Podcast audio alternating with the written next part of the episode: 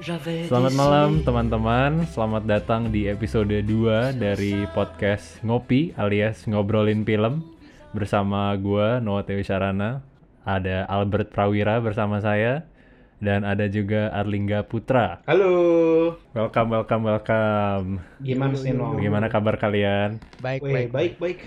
Gimana, gimana? Mau ngomongin apa nih? Sebenarnya obrolan kita malam ini tuh nggak jauh beda dari yang minggu lalu ya Kita tetap membahas topik film Marvel. Cuman kali ini it's a bit, it's something different sih. Dan malam ini kita akan membahas Logan ya.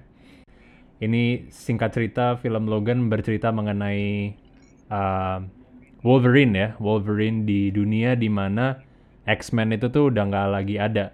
Dan apa Logan ini dia bersembunyi sama Charles Xavier dan temannya di suatu like an abandoned factory in the middle of nowhere gitu trying to survive as the rest of the world goes by trying to forget that mutants ever existed gitu ya. Film ini tuh disutradarai oleh James Mangold. Kalau kalian pernah dengar nama James Mangold dia adalah sutradara yang membuat film uh, Girl Interrupted. Kemudian dia juga pernah bikin film namanya Walk the Line starring Joaquin Phoenix. Dan yang paling recent dia bikin adalah Ford versus Ferrari ya yang meraih nominasi Best Picture di Oscar tahun berapa sih? 2019 ya? 2019 Kemarin ya? kayaknya. Barang Joker. Ah ya. Hmm. Nah, Logan sendiri Logan sendiri tuh dapat nominasi juga dia di tahun 2017 tuh. Apa tuh no? Nominasi Best Adapted Screenplay ya kalau nggak salah. Dia menang atau And I gimana? think eh menang apa nominasi sih gue lupa tuh. Nominasi doang? Nah, jadi kalau nggak Oh, salah tuh it made his doang. Nominasi doang kan ya. Nominasi aja. Nah, kalau apa another thing that made this movie so special is the fact that ini film terakhir di mana Hugh Jackman memerankan Wolverine ya setelah pertama kali dia mainin Wolverine tuh tahun 2000 tuh di X-Men yang pertama gitu. Uhuh. And this is kind of like this is kind of like his last hurrah to the character of Wolverine and the X-Men universe gitu. Setelah 17 tahun tuh berarti dia main jadi Wolverine ya. Sedih tuh, sedih ya. Sebenarnya gue the reason why gue pengen bahas Logan adalah karena Logan ini tuh bukan film superhero yang tradisional ya kayak it's not a superhero film in a traditional sense. Uh, one of the reasons being ini film superhero yang apa mendapatkan R rating ya. Yes. It's an R-rated superhero movie. Fun fact, Logan adalah merupakan film rated R pertama yang memasuki box office. Dia mencapai 600 million dolar. Akhirnya nge- ngebalap eh, film-film rated R yang sekarang orang-orang udah pada berani nih. Oh, Oh, yaudah, iya, yuk kita itu. pada buat film rated R superhero. Makanya banyak banget nih sekarang udah film-film nanti film Suicide Squad aja yang nggak berani kemarin sekarang udah berani gitu loh. Logan tuh juga eh, aktornya tuh dibayar murah-murah coy Iya, iya, gue juga kaget mau tuh. ngincer rated R. James Mangold banget anjir sama orang produksi. Rated R ke produser nggak pitching, ya produsernya ok okein asalkan semua paymentnya dikurangin dan mereka pada sepakat. Bisa dibilang tuh Logan sendiri, lu kalau nonton Logan tanpa lu mengerti the actual comics atau you watch the rest of the MCU movies mengenai the X-Men, gue rasa Hmm. apa namanya Logan tuh dapat berdiri sendiri gitu. I think it's a movie that's able to stand on its own. And I think that's a testament to how good James Mangold Hmm. Made this movie gitu. Yes. Ini merupakan contoh dari kayak kualitas dia sebagai director gitu ya membawa arahan yang baru terhadap film comic book ini gitu sih. Hmm. Gue sebenarnya pengen bicara sedikit mengenai dunia the world of the movie Logan gitu. Mungkin Lingga bisa bantu apa elaborate sedikit kali. Oke. Ini agak pusing ya, gimana ya? Se- jadi kan timelinenya ini nih Logan ini setelah ketika Logan dibawa ke masa lalu untuk ngebenerin timeline lah katanya. Dibilang di timelinenya dia asli itu ada robot yang ditugaskan untuk ngebunuh banyak mutant. Dia akhirnya balik ke masa lalu, berhasil benerin, kerubah dong sejarah, happy, semua happy, tahu-taunya beda. Tahu-taunya ada apa? Ada butterfly effect di situ ya di mana ada racun, racun yang diproduksi oleh manusia, jadi mutant tuh nggak bisa lahir lagi. Jadi sepertinya tuh kayak gini aja sih, eh, ada pepatah kata kalau lu ngelempar batu nih, ngelempar batu ke sungai, tapi sungai itu Hmm. lagi apa? Lagi ngalir nih, ada arusnya.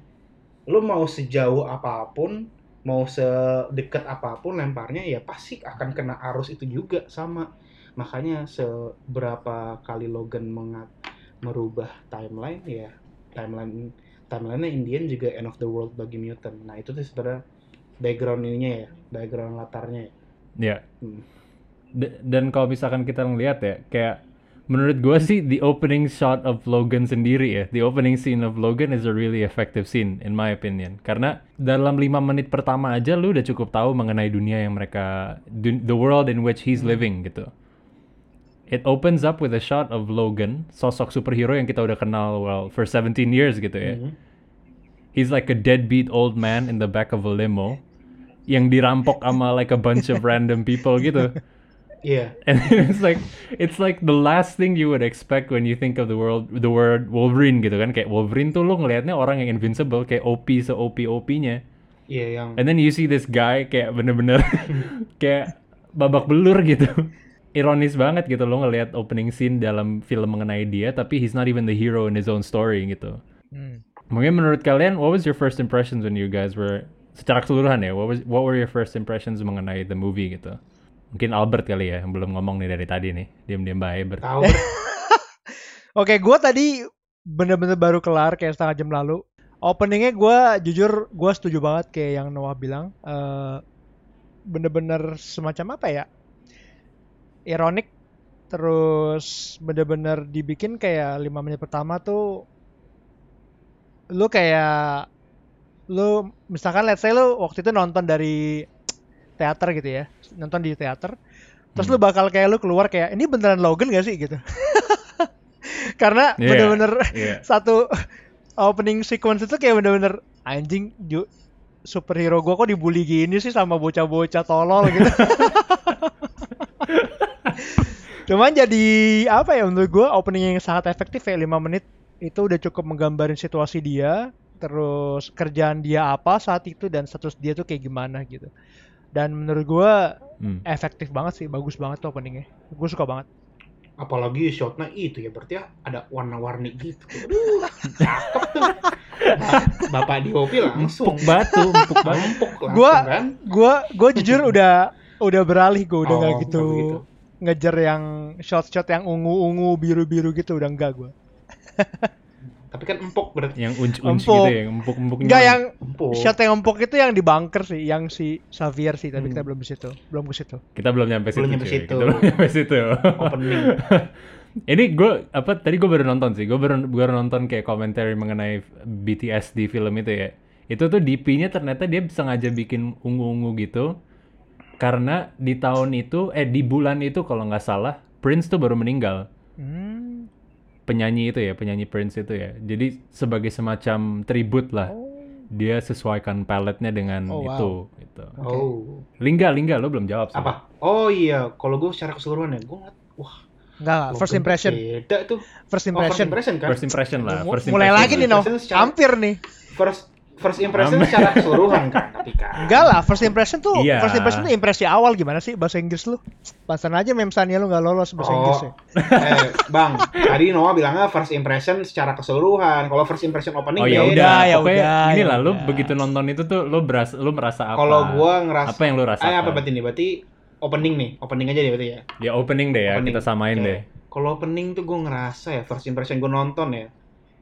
eh buset, Logan busuk banget dah. Kayak maksudnya kayak bukan busuk sih kayak maksudnya kayak ah anjing gue gue tahu nih ini bukan film superhero pada umumnya nih. Ini nih fix banget kayak ini akan long road yang kita nggak tahu nih akan dibawa ke mana nih superhero kita nih yang kita sering ini nih. Hmm. Kayak biasanya tuh kalau film-film superhero tuh ya dibangun oke miserable separah-parahnya lah ya. Eh, tapi kayak nggak segininya gitu loh. Dan langsung Hmm. dilihat juga latar belakangnya wah out of nowhere tepatnya gitu ditambah shot-shot eh apa beauty-beauty shot empuk-empuk gitu ah ini, ini dikasih tahu futuristik kan gimana gue mikir oh logannya masih bisa jadi kuat nih gue gue nggak tahu gimana caranya ya gue gue mikir gitu kan gue Hmm. gue sebagai penonton awam aja ya gue nonton Hmm. gitu sih first impression Yeah. When Mangold was writing the movie ya, of course naturally dia mempunyai satu source material yang dia pakai. Tapi gue baca interview, baca interview itu kan dia ditanya gitu. When you're when you're making a movie like this ya, it's it's a significant movie. Why? Because kayak yang gue bilang tadi kan, it's the ending of a 17 year old character. Jadi orang pasti ketika lo bikin film ini ekspektasinya adalah this guy's gonna go out with a bang gitu kan. Hmm. And then in the beginning he subverts the expectations of everybody and just shows like a weak ass a weak ass old man gitu. Gue mau nanya ke lu sih, Noh. Itu berarti kan subvert, eh, subvert expectation ya? hmm. Itu biasanya kan nggak jarang works ya, ya? Ya. Kita penonton ekspektasi apa, dikasihnya eh gitu, beda. Kayak contoh kan, Last Jedi Star Wars, dikasih beda kan langsung pada ngamuk. Nah ini Logan kan dikasih beda nih, Noh. Kok bisa Ah. work ya? Kayak penonton kenapa ya? Kalau menurut gue sendiri sih karena apa ya? Yang again like like I mean I've read this interview where he says that when when he was making the movie tuh dia nggak dia nggak treat the movie as an ending. And this is what I think is unique gitu. He didn't treat the film as an ending. Instead, he treated it as its own movie, as if di sebelum-sebelumnya itu nggak pernah terjadi apa-apa. And I think I respect that a lot because it first of all it's a brave move karena you ha- you have to cater to the expectations and to the desires of like millions of Marvel fans out there yang berharap bahwa ada sesuatu yang spesial gitu. And second of all, apa namanya? In making a film like this, berarti kan you're gonna have to design the character in such a way yang se- kita nggak pernah ngelihat sebelumnya. Dan gua, menurut gue ini it was writ- it was done very very well karena in the first five minutes aja gue udah simpatis sama kayak udah udah I felt sympathy for Logan gitu. And that's how you know I think you've written a good character in my opinion gitu. Mungkin menurut kalian gimana? Agree, agree. Gue agree sih, Manoa. Kan protagonis jangan dibuat kayak punya segalanya. Kalau semakin peran, apa, protagonis itu punya flow, semakin kita tertarik gitu loh. Iya. Wah, ini orang gimana nanti ini berkembangnya, di mana nih orang nanti berubahnya gitu kan. Kalau udah perfect dari awal, ya ngapain nonton, bye, pulang, bobo, gitu. Apalagi relationship dia sama Profesor Xavier yang menurut gua Wah, iya sih. Bang, Oh. itu apa ya boleh dibilang blooming banget sih dari awal X-Men. Iya. Gua malah nggak gitu ngikutin eh, Marvel selain Iron Man ya gitu. Tapi gua lumayan ngikutin X-Men itu in the sense that waktu itu ada Hmm. waktu gua kecil gitu. Gua ngikutin. Cuman eh, balik lagi ke yang tadi hubungan dia sama Xavier itu menurut gua unik banget karena boleh dibilang walaupun Xavier itu bukan orang tuanya, bukan bokapnya, tapi dia jadi apa ya? dokter slash eh, orang yang rawat dia slash Mhm. orang yang nurturing dia Ya. dan kita kan akhirnya datang nih ke rumahnya dia nih eh, lewatin perbatasan segala macam gitu kan. Sampai di rumahnya dia yang nggak jelas gitu. Kita sebenarnya dari awal tuh udah denger tuh suara-suaranya Xavier tuh. Kalau Iya. lu notice ya. Mm-mm. kayak ada orang teriak-teriak gitu apaan? Gue kira suara TV gitu kan. Cuman dari situ kita bisa dapetin kayak apa ya gue berasa banget kayak anak yang lagi ngurusin bokapnya gitu hmm. Yang udah tua dan udah boleh dibilang udah lupa dia siapa kan sebenarnya gitu boleh dibilang kayak mutant ini seperti dimanusiakan sebenarnya gitu Iya. Iya. dan Xavier yang bukan manusia normal juga ya seperti bapak-bapak tua juga jadi Hmm. bener-bener satu mutant yang dimanusiakan ini ini film sangat memanusiakan Newton. Boleh dibilang ya mutant dan superhero, Superhero gitu. sih sebenarnya. ah, ah, ah. Iya. jadi ya gue Ya. gue suka banget sih itu tuh noh kayak Bert kayak gue bisa nambahin ya kayak ta- tadi kan gue mau nyampein juga pas banget Albert nambahin ini jadi kayak lengkap nih Hmm.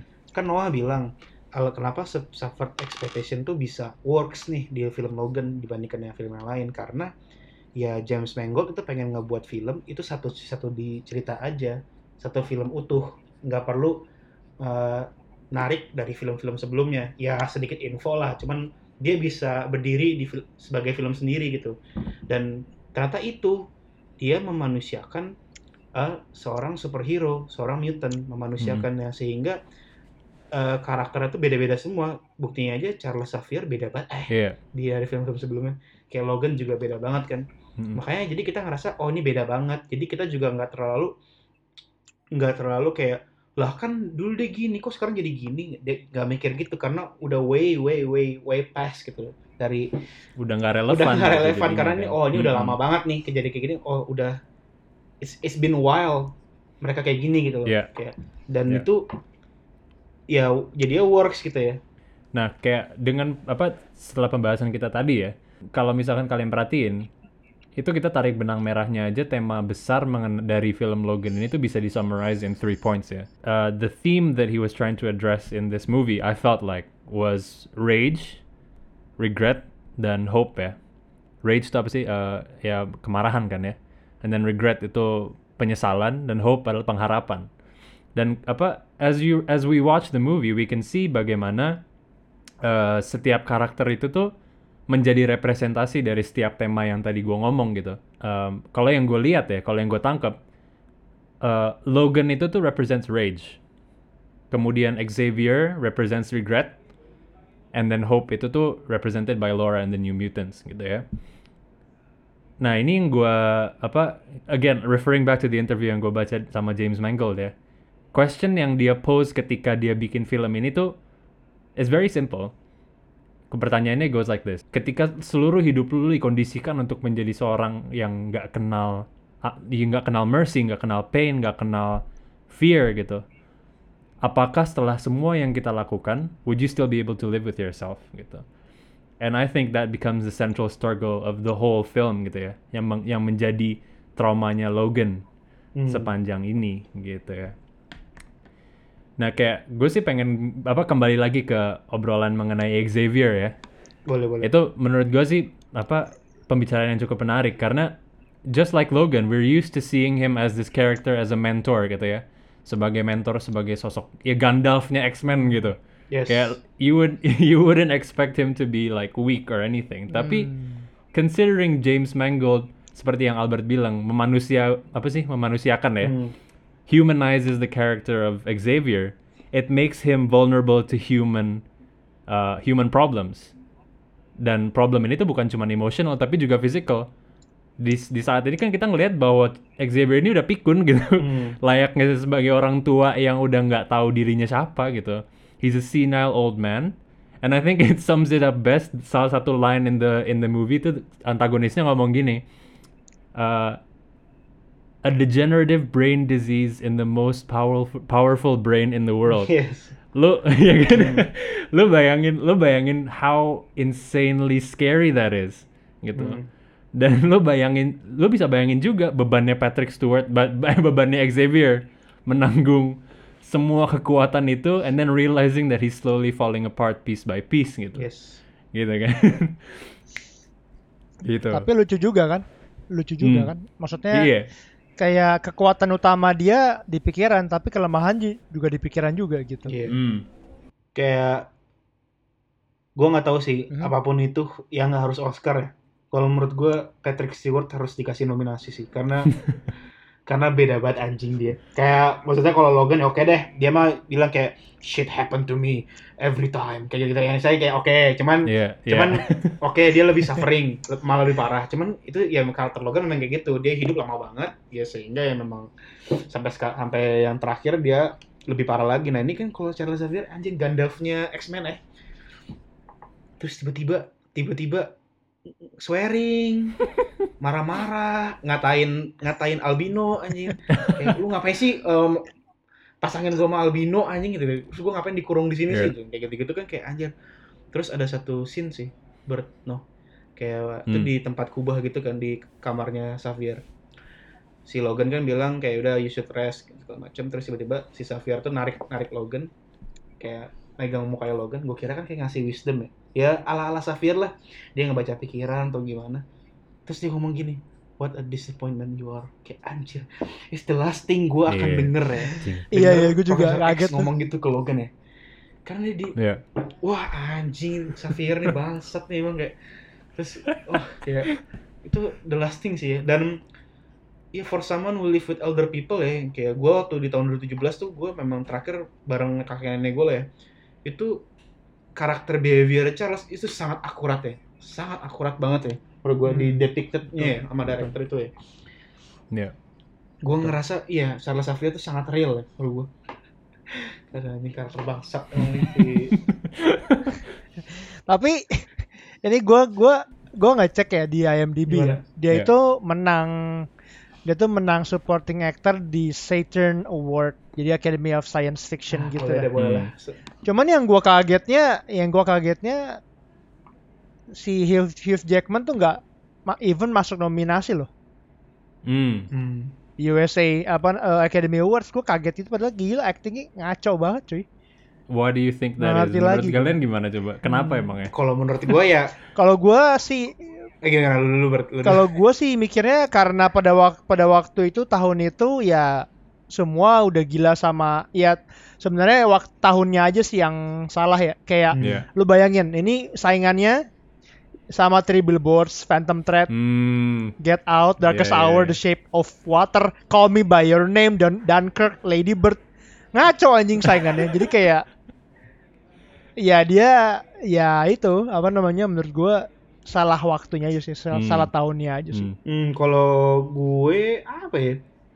Kalau gue Hugh Jackman tuh ya masih dia tuh tertutup, dia tuh lebih ke ensemble cast-nya oke lah di Logan tuh dan kayak direkturnya tuh ngebangunnya bagus, kayak lebih bagus di penulisan dan direk- direkturnya dibandingkan Logan sendiri. Kayak karakter Logan tuh gua ka, ya karena gua nonton film-film sebelumnya Logan tuh memang udah suffering dari dulu, emang udah kayak gitu gitu loh. Kan Iya. ada quotes juga kan, gua lupa tuh di adegan mana. Eh, Nature made me freak, man made me a weapon, and God made it last too long. Hmm. Itu kata si Logan. Ya. Jadi kayak anjir serba salah hidup dia gitu loh. Makanya Iya, kayak salah. Hmm, kayak kayak bad shit happen to people I care about. Dia ngomong ke Laura gitu pas abis Xavier Iya. mati. Maksudnya ya memang udah banyak karakter yang mati di depan mata dia. Dan itu dia udah hidup 100 tahun lah gitu. Kayak gitu gimana sih Hmm. rasanya? Nah, makanya kayak ya itu karakter Hugh Jackman sih sebenarnya masih konti. Cuman ya memang agak lebih dibangun lagi, karakternya lebih dibuat Iya. lebih human lagi. Cuman yang kan yang beda jauh kan si Xavier eh. Jauh banget eh karakternya Mm-mm. gitu. Tapi ini gue gua sih- sambil lihat dulu ya, dia menang gak sih? Dapat sesuatu gak sih?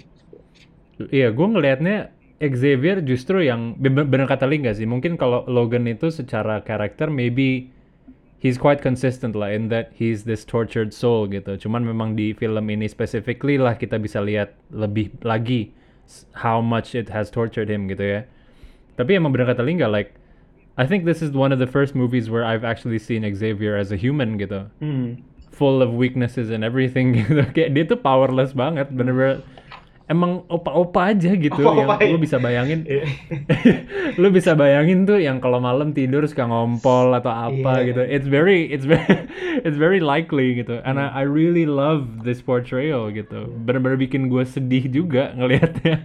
Kayak yang gitu kan. gue paling relate juga kan gue ini ya. Jadi tiga hari sebelum ini rilis, gue tuh sempat cerita ke Noah, kakek gue tuh meninggal. Kakek gue yang sangat grumpy tuh meninggal tiga hari sebelum Logan rilis. Ya, gue nonton bareng Anjas tuh. Gue nonton kayak Hmm. bangsat, anjing sedih banget gue. Ngehe nih Xavier. Adegan yang paling akurat noh, Bert, yang di mana waktu yang lagi di pom bensin, kan ngomel-ngomel tuh Logan kayak, eh, who is she? She's your daughter. No, no, no, Hmm. dia nggak mau kan kayak Logan, Logan, what? Kayak dikiranya mau nasihatin kan. I, I- I need, Oh, I have to go to the I bathroom. have, I have to pee. Pas pas lagi ada adegan di apa dianterin ke pee, marah-marah ya. Xavier kayak, Iya. gue bisa sendiri, gue bisa sendiri. Kan, kan. Kayak aja tuh kakek gue sih kayak bangsat. Ini orang mau gue tolong, ini mau gue tolong, cuman gak bisa. Lu tuh bisa sendiri, harus ditolong. Cuman lu marah-marah, ngeselin banget emang tuh. Gue ngerti banget sih, itu no- annoying sih, annoying sih. Cuman kayak anjir, gue kayak jadi rindu gitu ya. Itu baru baru meninggal kakek gue. Kayak anjir. Gila. Tapi iya sih, kayaknya lu kalau misalkan if you live with an older person, you'll understand and you like you'll feel a bit sad when you watch this movie because like anjing emang bener ya, emang lu relate gitu. Iya. gue lumayan relate sih gue karena eh, nenek gue pernah berapa ya kayaknya hampir tujuh tahunan tinggal di rumah gue waktu sebelum dia meninggal. Jadi gue tahu banget tuh. Salah satu ini salah satu film yang tentang orang tua yang lumayan relate ya. Satunya lagi kan Amor tuh. Hmm. itu juga tentang nenek-nenek juga kan. Itu juga salah satu film yang bikin gue relate juga tuh sama kakek nenek. Karena gue pernah di posisi itu gitu ngurusin nenek gue gitu. Yeah. Dan ngelihat nyokap gue tuh ngurusin nenek gue tuh kayak gimana gitu Yeah, and I think like the most painful part of it is you get to see them slowly ya Iya. hilang aja di depan mata lu sendiri gitu. I think we've all we've all seen it and we've all felt it gitu. And it is painful and you can only imagine bagi seorang Logan yang emang udah begitu banyak uh, kepedihan lu harus di subject to the same kind of pain again gitu. Kembali lagi ngomongin soal tema kita ya. Hmm. We've established bagaimana uh, Xavier itu sebagai representasi dari regret. Yes, dia iya, ini kan sebenarnya dia melakukan dia melakukan sebuah kesalahan ya. Kayak he did something in the past yang gak dijelasin in the film gitu ya. Dia cuma bilang repeatedly bahwa kayak I remember what happened that day gini gini gini gitu. Sebenarnya itu konteks dikit aja something happened di mana Xavier itu nggak bisa kendaliin his powers. Alzheimer dia. kemudian ya kemudian it resulted in the death of most of the X-Men gitu. Dan itu beban yang dia tanggung selama itu sampai di titik, di titik dia mati gitu. Dan itu yang menjadi penyesalan dia dia coba lari dari itu tapi dia nggak bisa he can't because ya he has to deal with it he has to live with it kembali lagi ke statementnya si Mangold dari awal gitu ini moving on ke Logan ya Logan sendiri bagaimana dia itu representasi rage gitu. Gue nggak tahu dari kalian kayak gimana, tapi gue ngelihat banyak banget met apa hal-hal yang digunakan sama dia untuk simbol gitu. Contohnya dari kalau dari Logan nih gue ngelihat ini kan sebenarnya cerita bagaimana Logan itu tuh berusaha lari dari masa lalunya kan. Dan masa lalunya ini nih bener-bener represented by a physical figure which is X24 gitu. Kembali kayak sama-sama yang kemarin Black Widow dengan Taskmaster ya, cuman bedanya bedanya it didn't work out so well gitu. Lingga mau ngomong duluan? Eh, Albert dulu ya deh, gue kalau masalah Logan, gue ngikut aja. Kok lu jadi inse gitu sih? Enggak, enggak, bukan, bukan. Gue bukan ngikut, maksudnya kayak gue akan respon dari ini kalian, komen kalian maksudnya. Oke. Oke, kalau ngomongin simbolisme kayak yang tadi Noah ngomong, gue setuju banget. Eh, Logan is a person yang berusaha eh, run away from his past, tapi malah diketemuin lagi dengan exact apa ya depiction of his old per, apa ya his old persona kali ya Hmm, iya. satu karakter yang marah membunuh semuanya segala macam gitu dan cuman patuh sama satu orang ya Xavier itu kan sebenarnya gitu Hmm. cuman jadinya apa ya eh, gua ngelihat dia itu em, di film ini jujur gua X24 itu jadi satu karakter yang apa ya eh, menurut gua malah jadi flow-nya di film ini sebenarnya gitu jujur gua nggak gitu suka sih sama karakter yang X24 itu Hmm. walaupun itu membantu penceritaan kayak ya lu nggak bisa lari dari masa lalu lu cuman itu jadi satu karakter yang menurut gua apaan sih gitu Hmm. gue jadi nggak relate sama X24 ini karena mainly hanya sebagai satu bot yang dibuat untuk ya just for killing gitu. Jadi jadinya eh, satu karakter yang menurut gue apa ya, gue nggak relate banget gitu. Karena would be better kalau menurut gue ini ini satu film yang menurut gue nyaris perfect ya. Gue nggak melihat flow-nya gitu. Cuman cuman di figur X24 itu doang yang gue lihat kayak ini harusnya bisa lebih bagus lagi nih gitu kalau misalkan itu botnya itu eh sorry bot bukan bot. Eh, mutant yang X24 ini dibuat tuh ada emotionnya gitu. Ya. bakal bakal lebih bakal lebih penuh sih film ini kalau gue ya gitu. Cuman mungkin balik lagi ke eh, tiga tiga simbol yang lu mau yang tadi lu ngomong kali ya yang Iya. Mangold bilang. Eh yang yang mungkin Mangold berusaha untuk represent yaitu rage regret sama hope. Jadinya ya ya udah film ini tentang tiga poin itu aja nggak perlu tambahin satu lagi gitu. Hmm. mungkin satu lagi boleh dibilang mungkin reflection kali ya gitu. Jadi nggak perlu itu gitu. Jadi ya gua suka aja sih. Apa ya? Suka banget film ini tapi menurut gua bakal lebih baik kalau X24-nya itu ternyata punya emotion juga gitu. Hmm. jadi karena kan X24 itu X24 itu kan clone-nya dari si Logan, kan? ya. dari si James James Logan ini kan gitu. Jadi maksud gua ini mungkin gua agak melenceng sedikit kali ya ke ke karakter X24 ini gitu. Iya. Eh, ketika lu mengekstrak sesuatu dari seseorang, itu kan nggak hanya genetikanya aja gitu. Karena apa ya dari apa eh, DNA-nya juga segala macam gitu. Dan in order lu untuk sehebat Wolverine itu kan ada yang namanya muscle memory lah gitu. Muscle memory itu otot-ototnya dia segala macam lah dibentuk kembali direkayasa gitu kan jadi X24 ini gitu. Hmm. Nah dari dari semuanya itu pasti ada ya ada ada apa ya memori yang tersimpan lah dalam tubuh lu dalam dalam DNA lu segala macam lah gitu. Jadi kayaknya bakal lebih keren lagi kalau X24 itu ternyata nggak mau ngebunuh Safirnya juga gitu loh. Hmm. Ngerti gak sih? Atau malah dia dia tahu ownernya apa sorry eh, yang buat dia itu Dr. Rice, yang Sander Rice itu. Tapi kayaknya bakal lebih apa ya evoking emotion lagi kalau dia itu ternyata eh, sadar bahwa si Wolverine itu kembaran dia boleh bilang kayak brothersnya gitu loh. Hmm. Tapi kayaknya memang memang sengaja ah nggak mau nggak mau digituin lah kayaknya terlalu drama. Jadinya udah kita hajar aja gitu. Iya. Itu sih kalau gua.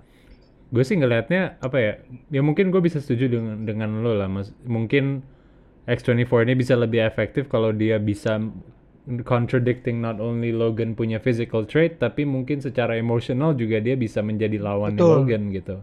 Instead of a mindless animal gitu. Tapi in fact I think it's more gimana ya the purpose of X24 sendiri adalah menunjukkan bahwa Logan is an animal gitu kalau dari dari kacamata gua gua melihatnya gitu mungkin that's why Logan mm, that's why Mangold made him that way gitu Hmm. dan mungkin kalau kita Tapi tambah kan- dra- apa Tapi sorry, kan se, se animal animalnya Wolverine tetap aja kan dia punya em- emosi punya kan. conscience Ngerti gitu nggak ya sih lu? Hmm, Iya. oke C- Oke, oke. Sekarang Menarik. animal mana sih yang pure animal nggak nggak peduli sama sekali? Bahkan singa aja sayang kok sama anaknya. Hmm. Ngerti nggak lu?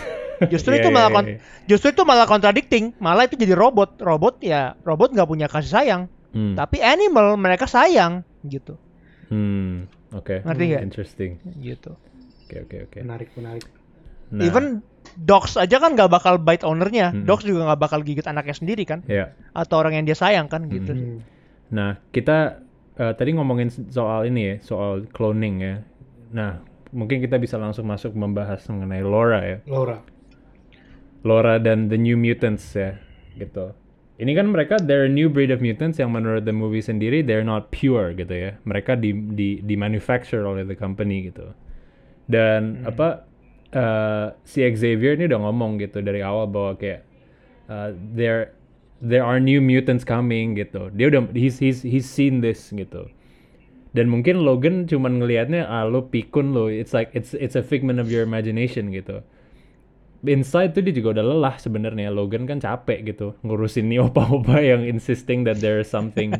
Kayaknya menurut Logan tuh si si si siapa namanya Xavier tuh nggak bisa move on banget sih gitu.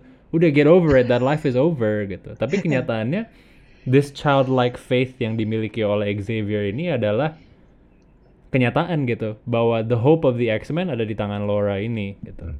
Dan menurut gue it's a pretty touching ini sih, it's a pretty touching move to make Laura a, cl- a clone of Logan juga so to speak ya. Tapi yang gimana ya, ini setelah gue nonton film ini kesekian kalinya, gue baru bisa ngelihat bahwa oke it's not as perfect of a movie that I would like it to be. Kayak kayak yang lo bilang, gue nonton film ini tuh gue bisa bilang film ini hampir sempurna. Gue suka banget. I suka banget to a point where I feel like I can't be objective when discussing this movie gitu ya. Tapi for the purposes of this podcast, gue juga jadi bisa ngelihat lagi gitu. Under the surface tuh, oh ada juga nih kayaknya kekurangan yang mungkin nggak terlalu work gitu. And in this case, gue ngelihat I think the biggest flaw in my opinion is the fact bahwa mereka berusaha untuk bangun semacam dinamika hubungan ayah dan anak di Logan and Laura gitu.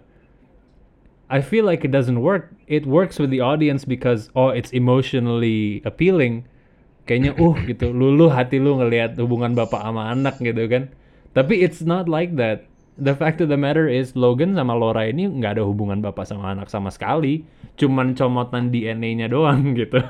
Jadi sehingga ketika I don't know about you guys ya, but when I was watching the the ending scene yang Logan mati kemudian Laura was kneeling beside him, pas Laura ngomong daddy, gue gue kayak pas nonton di teater pertama kali itu gue nangis, gue mewek, gue mewek parah gue nonton scene itu kayak anjing dia, kayak tapi and then I'm watching it on my own now, hearing the word daddy coming out from Laura terhadap Logan who's not technically her dad itu menurut gue maksa sih jadi it takes me out of the moment gitu mungkin Albert bisa menanggapi Tapi kan works. Kalau kan. kalau dari gue ya, ah enggak enggak. Mungkin oke. Kita mungkin kita mesti pisah nih dua dua dua dua apa? Dua dua sesi lah ya. Yang sesi pertama kita lihat secara technically filmmaking, yang kedua secara emotionally oke gitu. Yang pertama kayak Lingga bilang, it works. Yes, it works. Ya kan? Hmm. Oke, it works. Tapi secara emotionally pun works. Ngerti nggak lo? Jadi secara teknis juga works, secara emotionally pun works. Pertama gini. Say gini. Gue lupa di film apa ya. Eh dia bilang gini, kalau misalkan lo melahirkan orang, emang lu berarti lu jadi nyokapnya dia. Hmm. Secara secara status yes, lu orang lu nyokapnya dia secara darah. Tapi yang bikin orang tua lu orang tua orang, menjadi orang tua dia adalah lu ngurusin dia. Lu sayang sama dia, lu treat dia seperti anak. Nah, sama halnya seperti Logan. Mungkin technically oh technically orang tua dia tuh Dr. Rice, tapi Dr. Rice dan segala sekutunya nggak treat dia as a as a kid daughter. Hmm. Ya, yang nge-treat dia sebagai daughter adalah Xavier dan Logan. Hmm. Dan berarti yang menjadi orang tuanya dia adalah Logan.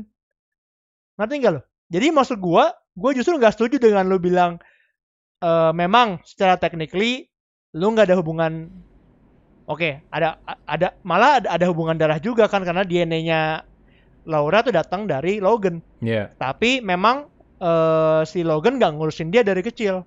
Tapi pertama kalinya ada human interaction, ada kasih sayang dari manusia ke dirinya, yaitu dari Logan sama Xavier. Hmm. Sebelumnya semua Iya. tuh ngetreat dia ya sebagai objek aja. Bahkan dibilangin kan sama Dr. Rice, mereka bukan manusia. Jangan lu perlakukan mereka sebagai manusia. Ingat ya, ada scene itu kan. Hmm. yeah Nah, Iya. satu-satunya yang bisa ngetreat dia manusia ya Xavier sama Logan. Jadi ya sebenarnya ya orang tuanya ya dia Logan sama Xavier Hmm. Yeah gitu Ini menurut kalau gua ya. maksud gua, eh maksudnya Noah tuh kayaknya mungkin kok di sepanjang dua jam film ini director kok seakan-akan ini kan gue udah nonton berkali-kali nih kata Noah. Seakan-akan Totoy kok kayak agak memaksakan hubungan Laura sama Logan tuh dijadiin kayak daddy type oh parent gitu walaupun akan ada rasa oh sense of belonging. Ini eh, oh apakah dia apakah ini rasanya punya orang tua atau gimana gitu kan. Cukup kok penonton dibuat relationship Logan sama Laura itu juga cukup kok. Tapi gua juga mau nentang Noah juga. Noah kan bilang nih nonton berkali-kali yang akhirnya baru nemu rasanya seperti Hmm. itu. Cuman it works for you. Karena for the first time lu nonton lu, lu mewek. Hmm. jadi Iya. kita sebagai penonton general dan langsung works itu memang kayak Yeah, mewek that means it works. that ya. means it, it works gitu loh. Kayak mungkin si Mango iya, tuh iya. juga udah mikirin kayak anjing waktu gue nggak cukup bang. Bisa jadi juga no, bisa jadi juga no, produsernya no, produser misalnya James Mangold, James Mangold Oke, pengen jadi, kayak bisa gini aja dia ya. meninggal, kan toh juga udah ada hubungan kayak ala ala Joel eh, and siapa tuh yang kayak Joel Ellie, Joel, Joel Ellie Ellie, di The Joel Last of Ellie. Us kan mirip tuh kayak gitu tuh. Ah udah cukup lah, Iya. kayak gini lah Logan sama Laura udah udah udah aman, udah, udah empuk. Terus produser bilang, eh, eh tunggu tunggu, Mangold, Mangold sini Mangold. Ah, coba ah, panggil si panggil si Laura tuh, ah, suruh ini nih, suruh apa voice, voice over tuh ya, bilang bilang Dedi, bilang Dedi ya, katanya. Oh gitu ya, ya, ya. Ini gua udah udah dikitin nih produksi nih, kan mau rated R lo, lo requestnya, ini produksi udah dikit Hmm. nih, Eh, sedikit ini lah, sedikit apa, ada komersial dikit lah ya. Kasih Dedi ya, ya siap, siapa?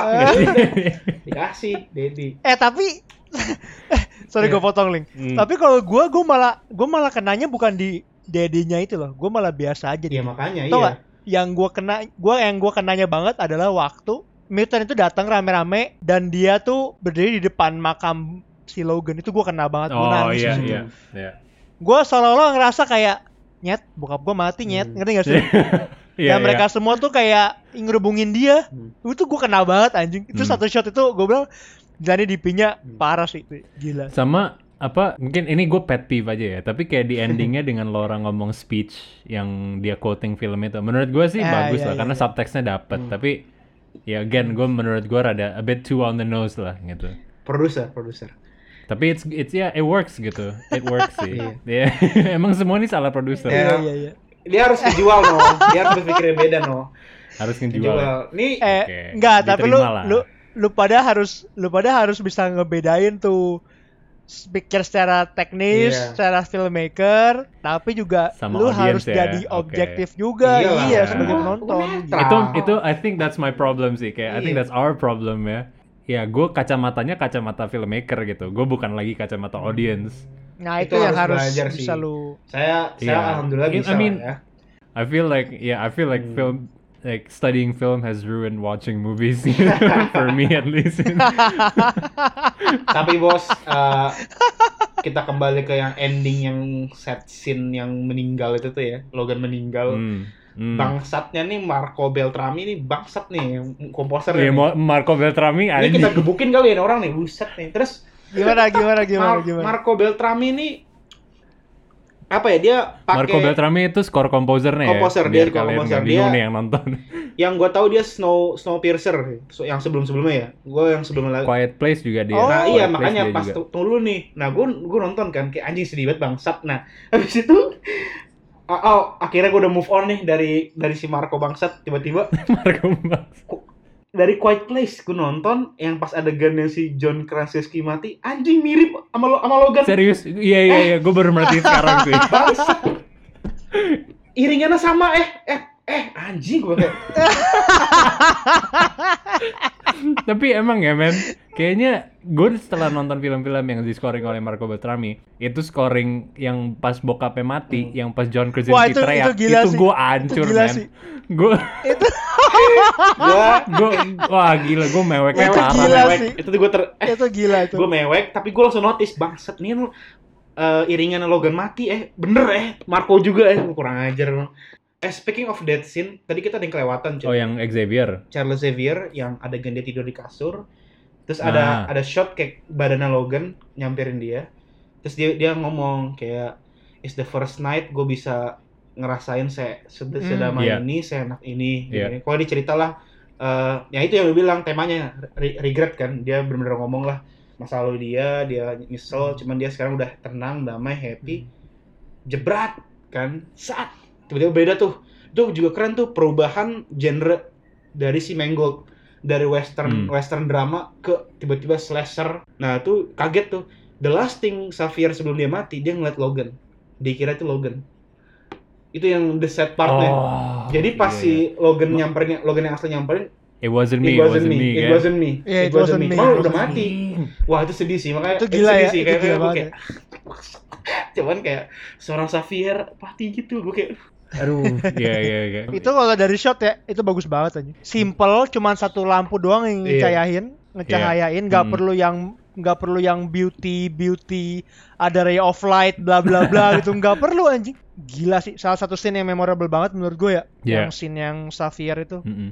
kayak for the first time lu ngomong sama Logan kayak man mendingan lu punya keluarga deh gitu loh Iya. terus gitu. kayak ini kan eh, baru kali ini kan lu ngerasa eh eh apa namanya? Baru kali ini gua ngerasa tidur nyenyak banget selama bertahun-tahun terakhir gitu loh. Mm-mm. kayak terus tiba-tiba eh, simple gitu cuman siluet badannya doang Logan gitu kita berharap itu Logan beneran ternyata X24 kayak anjing sih dan sedihnya Iya. lagi yang dia Woi, ngomongin ya Xavier tuh yang ngebangun mutant sekolah eh yang dia tuh harusnya di respect kalau meninggal tuh dikubur yang kayak bener-bener yang banyak lah yang berlahannya bener ini dikubur out of Hmm. nowhere Hmm. itu Iya, sedih iya. banget sih itu sedih banget sih gue kayak Logan tuh kayak Dia juga Iya, speechless Logan-nya tuh anjir. gila. Logannya speechless doang Hmm. kayak. iya Ini acting mereka tuh sangat-sangat di highlight gitu. Dan lo bisa ngelihat their theater background gitu. Background mereka sebagai aktor teater. Itu keluar banget di sini menurut gua. And it's freaking Parah, parah, it- It's parah. beautiful, man. parah parah iya Parah. Yang yang dia yang dia ngomel-ngomel itu yang di mobil anjir gua saking marahnya sampai lu nggak bisa ngapa-ngapain lagi ngerti gak sih lu? kan banyak penonton awam pada ketawa ya kayak frustasinya Logan kalau gue tuh kayak sad Hmm. sih gue sedih sih Hmm. ngeliatnya kayak gue bingung gitu Iya, itu itu Karena- nggak lucu sih menurut Iya. gue. It's, it's Gua ketawa heartbreaking, aja, man. gua ketawa aja.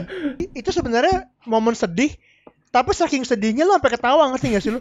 Gimana maksudnya coba? Gini, lu eh gue lupa siapa yang ngomong cuman tragedi itu kan kita yang ngerasain sedih tapi orang lain ngeliat kita tuh ketawa. Eh, orang lain ngeliat kita tuh lucu Iya. gitu. Sama seperti halnya jokes, jokes kalau jokes tuh kebalik gitu.